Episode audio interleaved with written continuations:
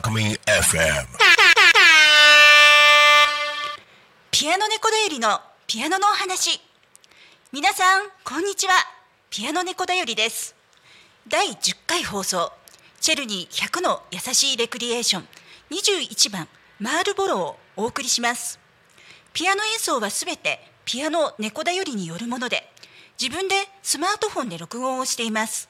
また今回はチェルニー100の優しいレクリエーションのほかはピアノ猫だよりが耳コピーをして楽譜にしたものです。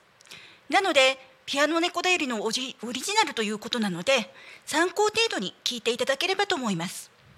まず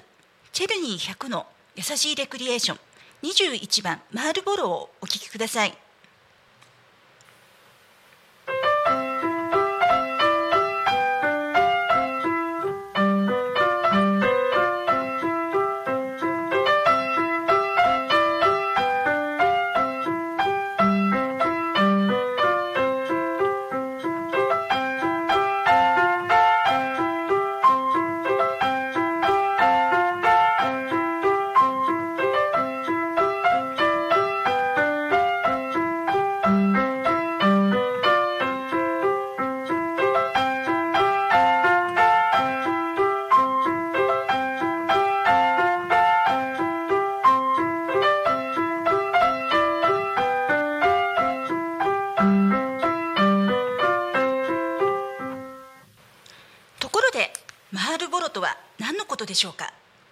マールボロをネットで調べてもらうとあの有名なタバコが出てきますが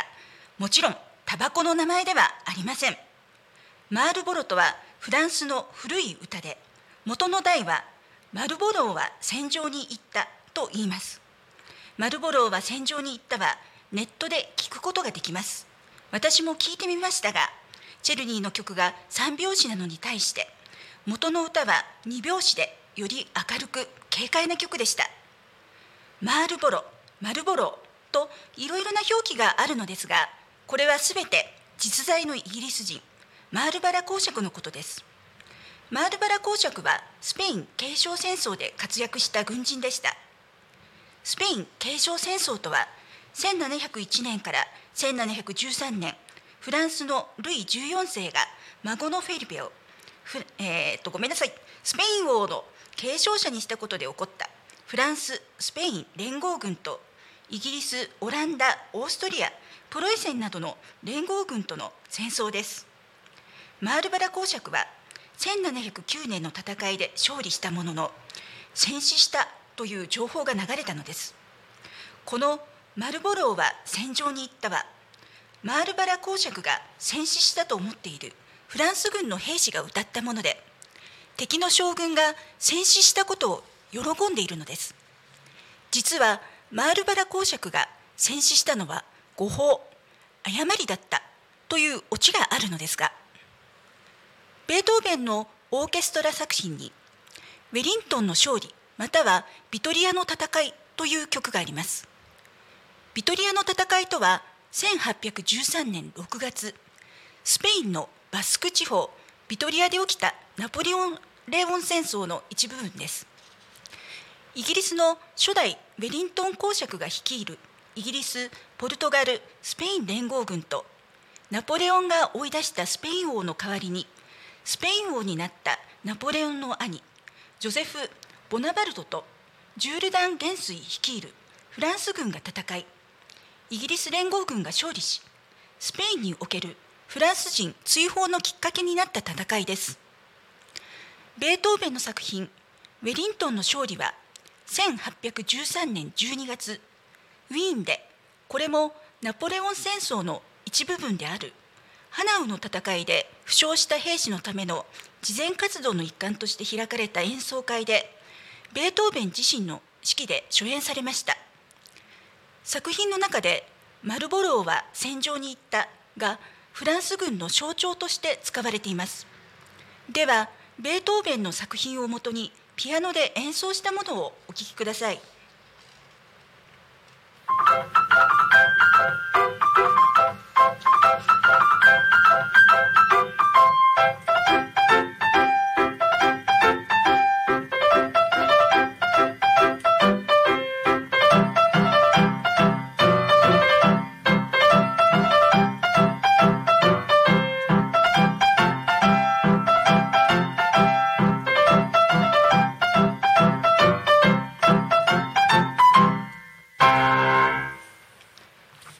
ちらはマールボロ行進曲と呼ばれているだけあって軽快な二拍子の曲ですね。原曲の「マルボローは戦場に行った」に近い雰囲気です。もう一つご紹介したい曲があります。フェルナンド・ソル作曲マルボローの主題による助走と変奏曲。こちらはギターの独奏曲です。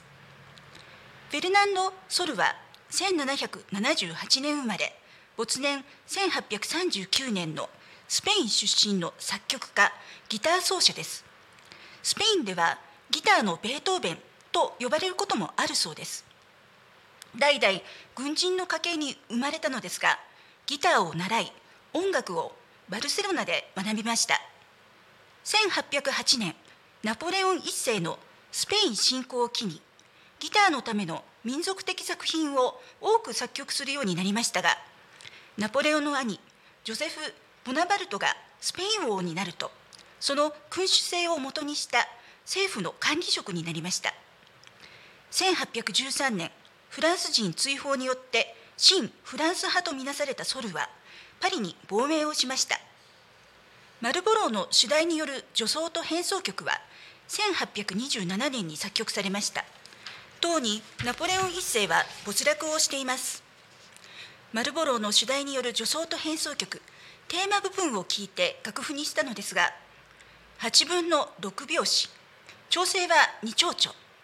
ゆっくり落ち着いたテンポで明るさの中に影があるような曲調です。ベートーベンのウィリントンの勝利の中にあるマルボローはこちらの方は4分の2拍子調整は波長調。チェルニー100の優しいレクリエーション。マールボロは8分の3拍子。調整は波長調ここからは全くの推論になります。チェルニーはベートーベンの弟子でした。当然ウェリントンの勝利を知っていたと思います。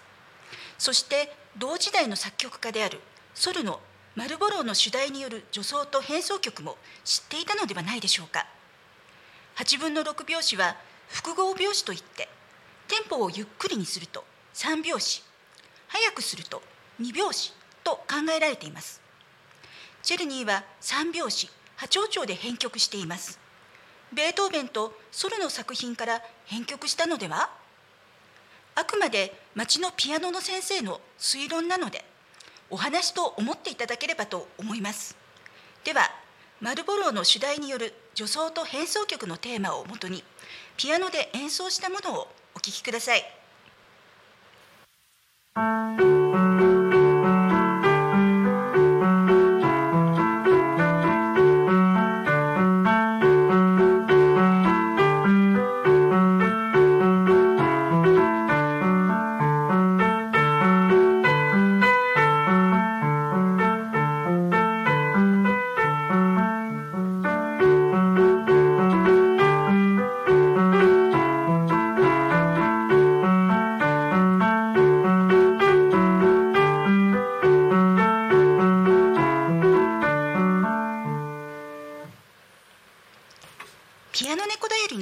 ピアノのお話。過去の放送をお聞きになりたい方はポッドキャストや YouTube で聞き逃し配信あります。リアルタイムではリスラジというアプリでお楽しみいただけるインターネットラジオ番組です。このほかいろいろな番組がありますよ。皆さん聞いていただけますか？いろいろあるのでどんどん聞いてみてくださいね。次の第11回は特別編ショパンのバラード第1番をお送りします。この曲は有名なフィギュアスケートの選手が使った曲としても有名ですよね。もしかしたら聞いたことがあるなっていう方もいらっしゃるかもしれません。